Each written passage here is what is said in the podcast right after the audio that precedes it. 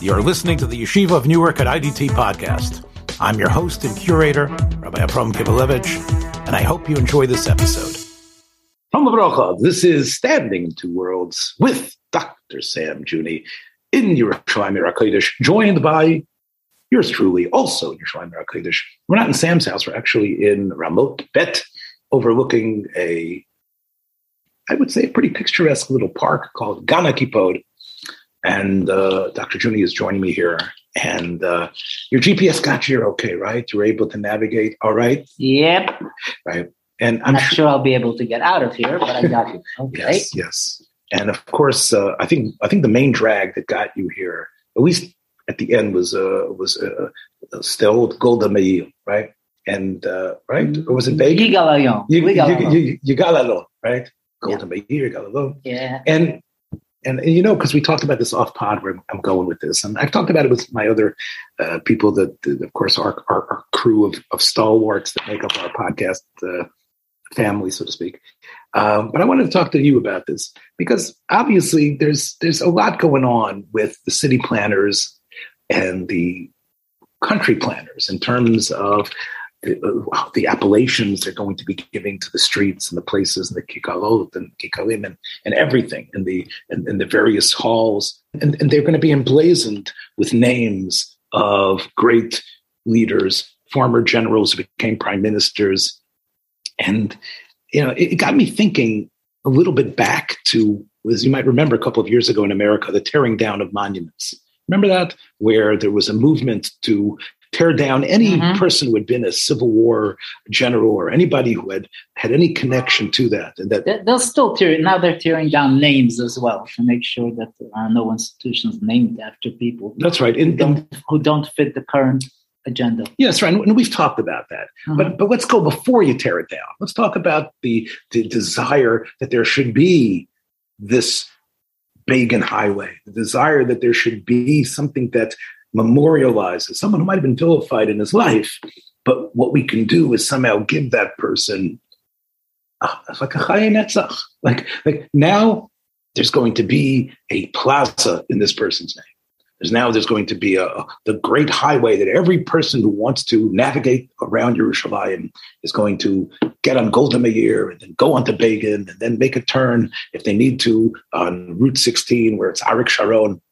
It's to me more than just well, we need a name. Let's pick a name, and uh, and we're proud of our Israelis. There seems to be something very deep here that's much deeper. I think Avram Avinu would have not been so happy with it, considering the struggles he had with Avodah Zarah, which of course Avram Avinu is at the end of this parsha.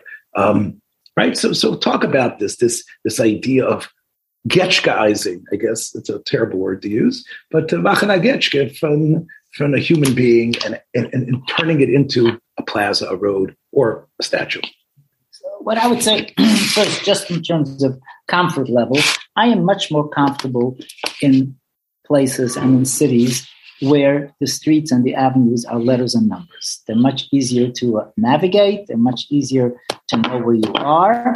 And if I have to um, um, dovetail that, I would also say that I'm much more comfortable in streets that are laid out in the uh, rectangular grid a grid, right? In contrast to uh, Boston, in contrast to Paris, in contrast to no, I'm saying even not grid. If you just have radial designs like Boston and um, let's say Paris, I'm much more comfortable with that. I'm again getting more upset with a place like Washington, where they actually have names of avenues and streets that go in four directions. So there are four places to be on this and this avenue and this and that street. You have to name the uh, quadrant, whether it's northwest. Okay, right. So so in terms of in other words, uh, in terms of even, that's the way to go. Right. In other words, which is just let's explain to people in Washington, a lot of it is is letters, right? It's it's letters, but the letters are the northwest version. No, basically, letter, what right? you have is you have names of avenues. The avenues run east to west, above the capital, below the capital. Then you have streets that run by numbers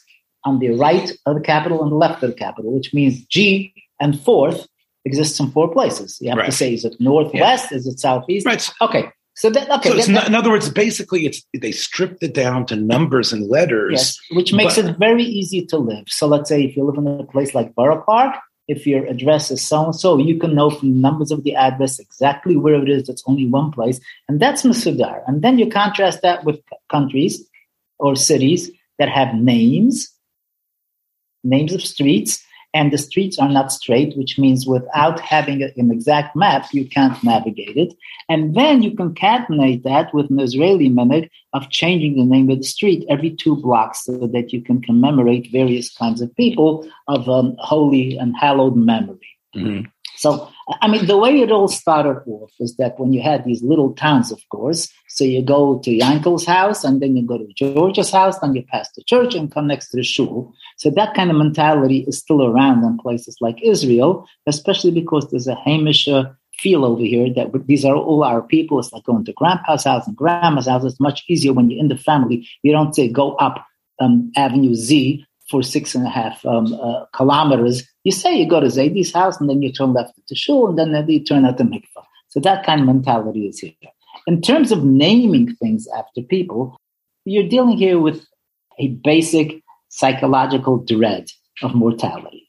And the notion is that if you have your name attached to something after you're no longer here, that you're still alive. In fantasy, I mean, talking as the fantasy of a two year old, which defines the psyche of most people and its essence, you think you're going to keep living. And we have in, in, in, in all over in the Agadic literature, Shemer and Yerkov, Zecher Lavracha, and then you have in the primitive religions where if you have a picture of someone, then that the person's soul can never go back to the earth or to the water, depending which Indian culture you believe in. If you have a an actual um, piece of someone, like the hair, the whatever, you have to make sure when the person is buried that all of that is buried with them. And if Chaz v'shalom, a piece of you ends up somewhere and is not buried, then your soul cannot rest. So there's this kind of notion that somehow you can prolong your life, so to speak, even though you're not alive anymore. But in fantasy, for a two year old, you never die. You'll always be here. Like mommy says, we'll always remember you. Your grandchildren always remember you doesn't do you much good when you're in the grave and you don't really exist, but that's a fantasy. So I would say putting streets over there, other than just a way of being a colonial power and saying, okay, this is no longer called Jerusalem, it now has a name after the Caesar, or we're going to change the, the name of the city so that your memory gets obliterated.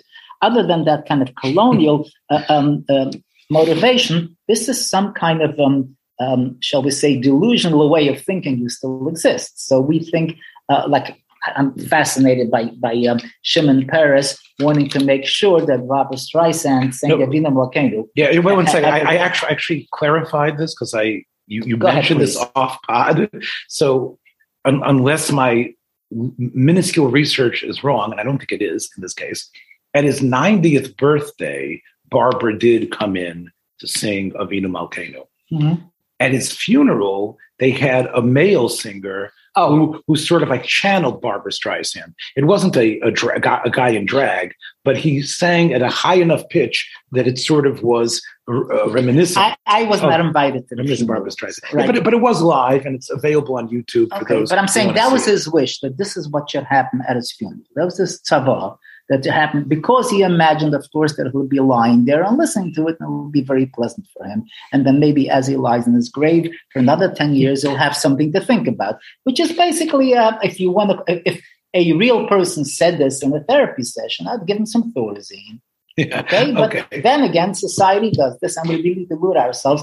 It's a great way to get over the anxiety of dying, the anxiety of, of okay. non-existence. Well, yeah, put it this way: it's it's the anxiety of those we leave behind. We all know that professional money raisers will do anything to try to appeal to the family of someone who's uh, passed away and said, "Okay, we've got a plaque on this building. We've got a whole building."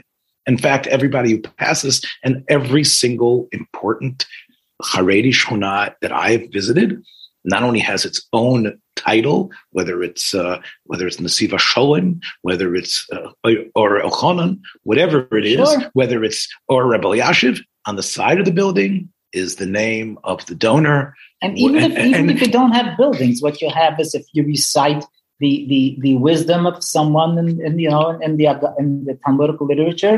His his I, he is actually this is not also. I just I need yeah, to take ahead. a little bit issue with you. I don't think I mean the anxiety about a person's anxiety about dying far exceeds the magnitude of the descendants' desire to memorialize that person. So what you're really dealing with is people feeling that if something is named after me, I won't be as cold and lonely and and and worm ridden my grave. I, want to tell you something. One yeah. second. Let, let, me push back. And sure, you, you know, we're, we're together at the same table, so pushing back is a little easier than it usually is. But what I would say is, uh, let's talk. Let's talk about let's talk about. Let's talk about Route 50, which is a, mm-hmm. a, a, a such a toelas for everybody. Having not been in Yerushalayim for ten years, and I saw Begin was being built. I think it was even being built 30 years ago when I was 16 is the new is a new phenomenon. 16 is new. Begin is complete. Driving so much easier. I don't think, and it's a wonderful thing it's it's I'm Zicher, the Menachem Begin. I think I know him well enough. I've read his book. I went to his house on Shabbos. I, I sat with him. Menachem Begin did not care that after he dies that there should be a big highway having his name. It was, as you said, either people who supported the idea of Begin were proud of what Eretz Yisrael was. Maybe his children, maybe Benny Begin, maybe some of them, it meant a lot to. I don't think for the person himself, it was it, it, it, meant that much. I think most of these. I know Benny Begin. That's not the case for him. Right. He's like right. he's dissolved any kind of relationship. relationship. But you know what I mean. The plazas that are done, like we were, like we started off our program. I think most of it are the followers, the people who put, who wanted to erect the statue of Robert. Let's go back to America for a second.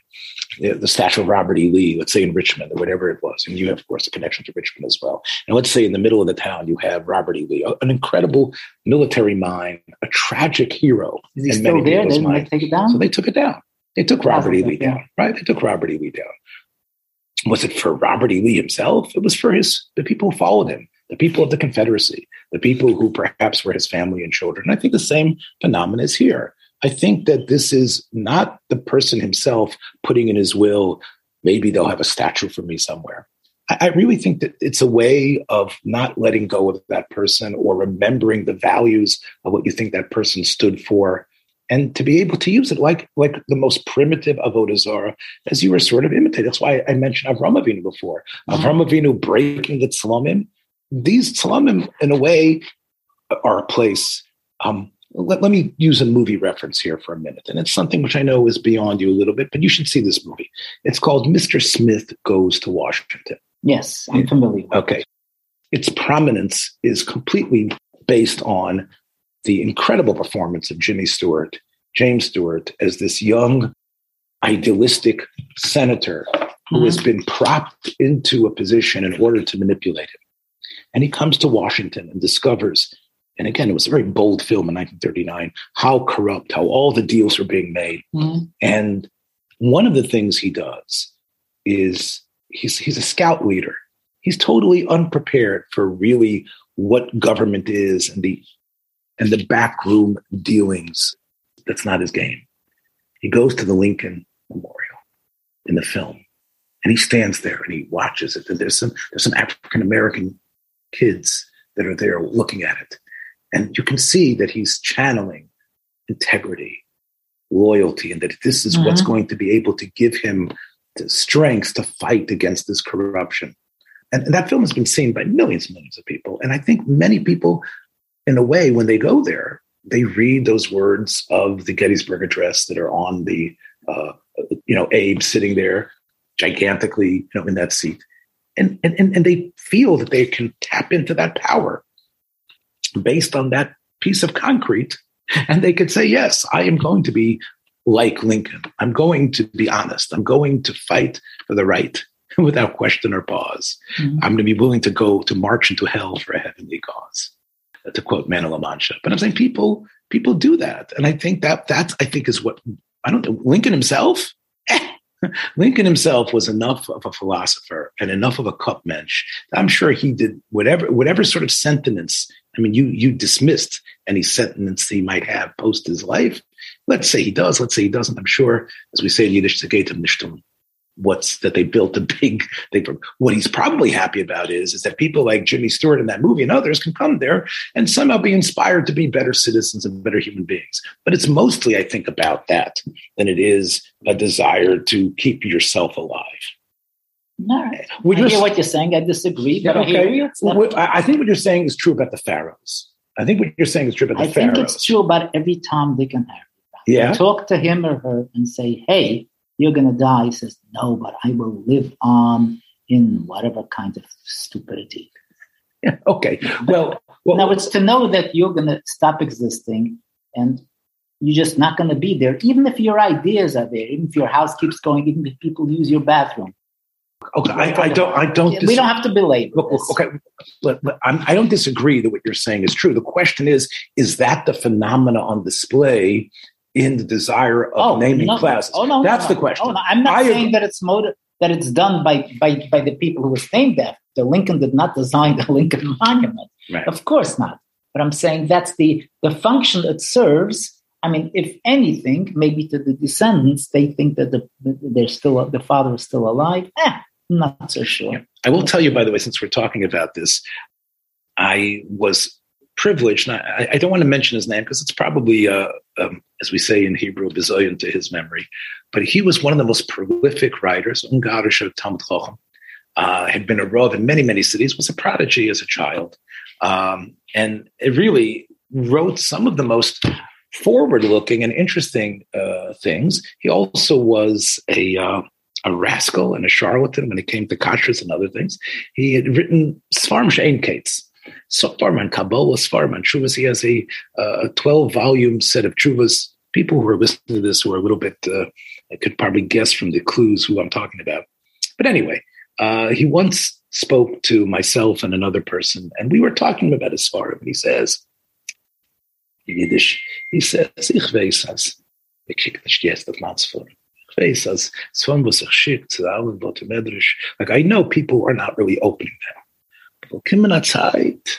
Sie sehen das will öffnen, will sehen, was ich habe geschrieben. In other words, he knew he had become sort of a pariah mm-hmm. in the mm-hmm. rabbinic world, but he felt that he worked so hard and put so much of his individual fortune, which he made off the hashgachas and other things, into printing these voluminous uh, mm-hmm. tomes because he felt this will live after me my pharma left, my works will be discovered mm-hmm. by someone. So I have I, I, have seen that, and I, you know, I, you know, look, maybe Sam Juni is also hoping that they will be a a published uh, collection of all your memorim, right? That that will there they're all published. I, I, know you know what I mean, but in a place yeah. where, oh, oh sure. where you don't think that you don't think There's that no doubt any production that any human being makes.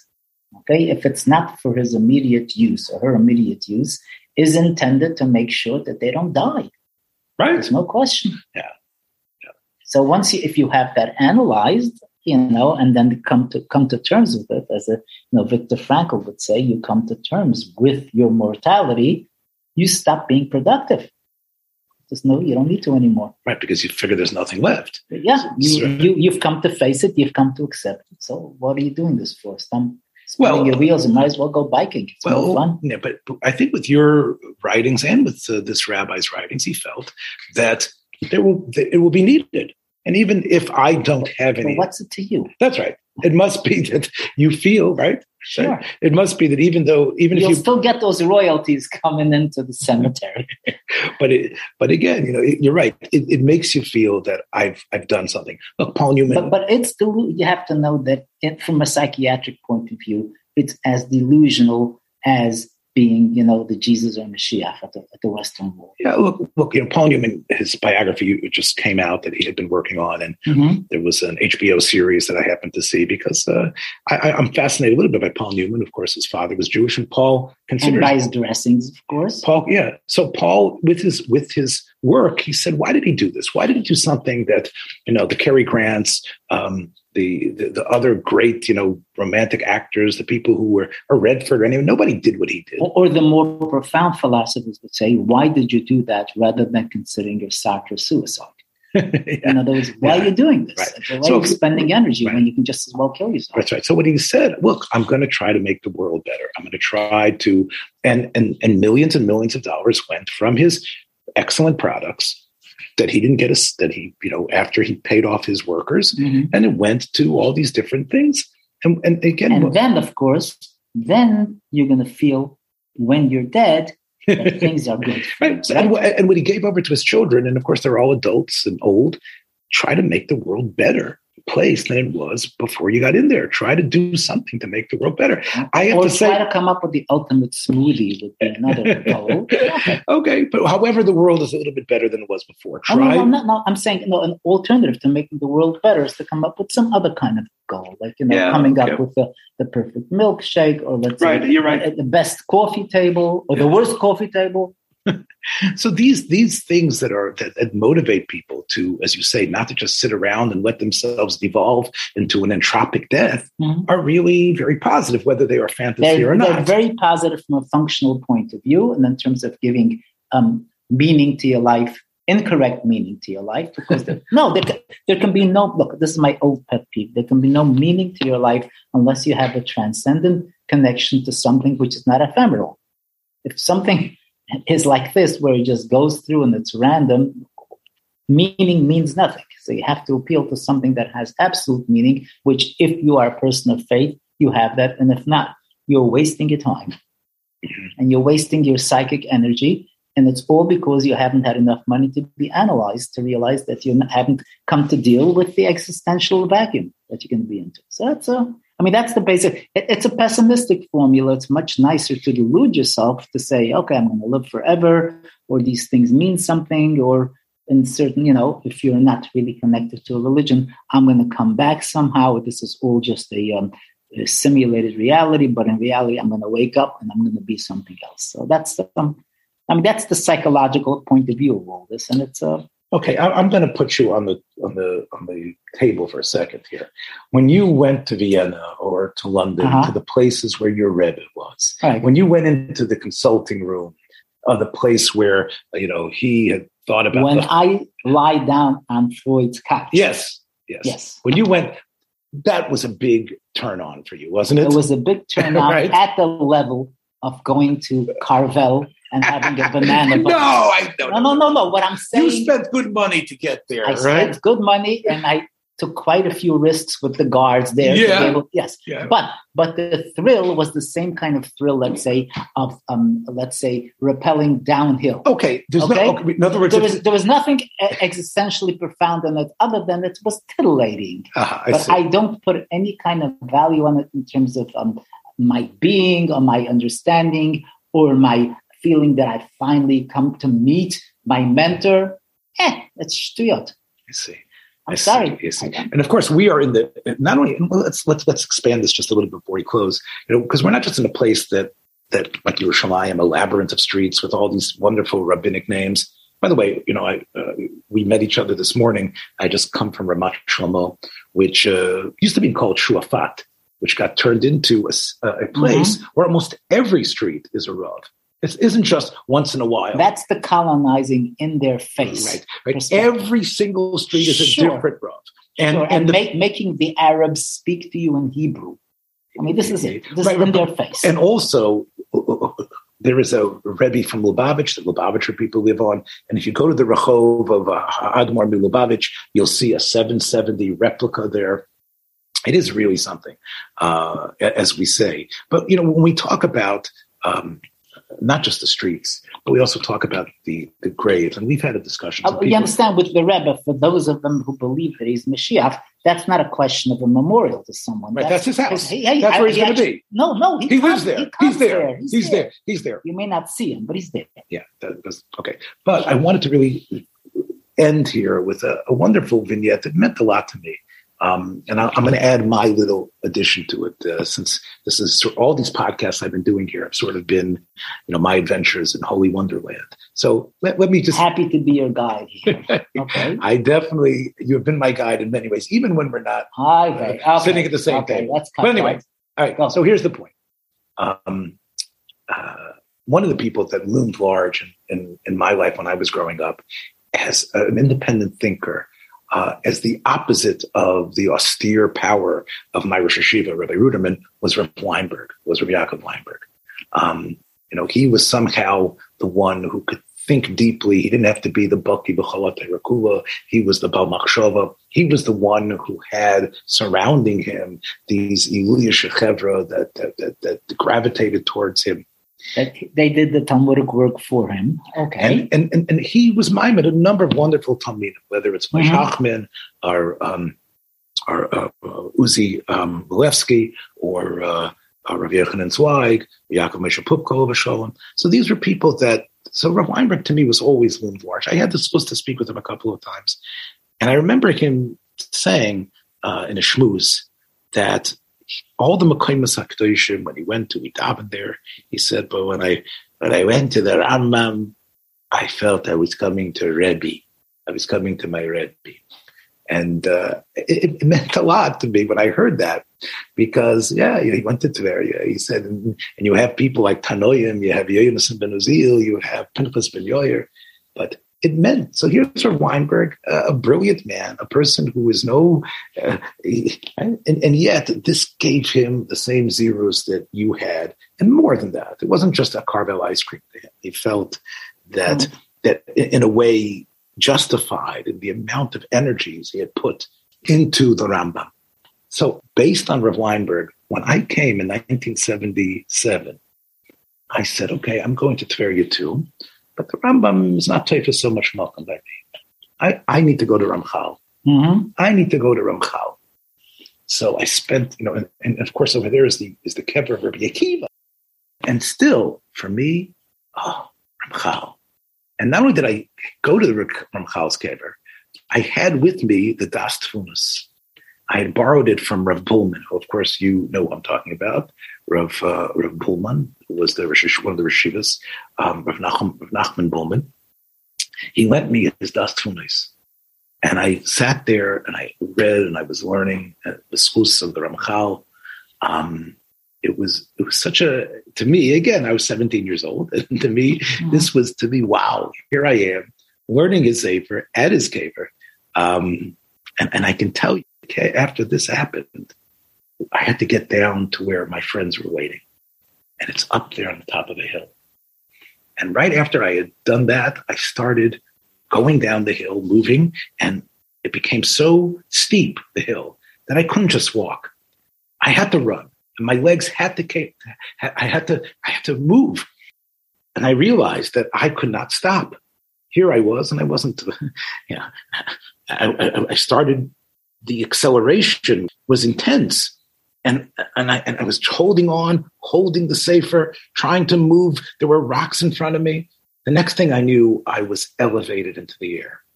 I had flipped over one of these boulders. It seemed to me, and my friend who was with me, who saw it, said that I went 20 feet into the air and landed on my back holding the Daas Tevunos in my right hand. Immediately, he ran to, to get the rest of the group, and we somehow made it to a Magen David Adom, and I was looked at, and they x-rayed me, and, and, like, and the question was whether I was going to stay overnight.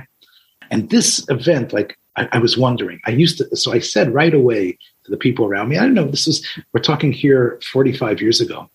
And I said to the people around me, I wonder if it was the Rambam's Kaveda or, or Rabbi Kiva's Kaveda, right? Here I was thinking I was a Ramchali, and yeah, you didn't spend time by us. You didn't spend time by us. Anyway, this is the one. Full I, disclosure, I have this big smirk on my face. Yes, yes, you do. But to me, it was it was something, and it's still uh, I, I, had to buy Rav Bulman another Daas Tevunos because the one that I have and I still have, its cover was in a way um, it started to come off from this running and flipping.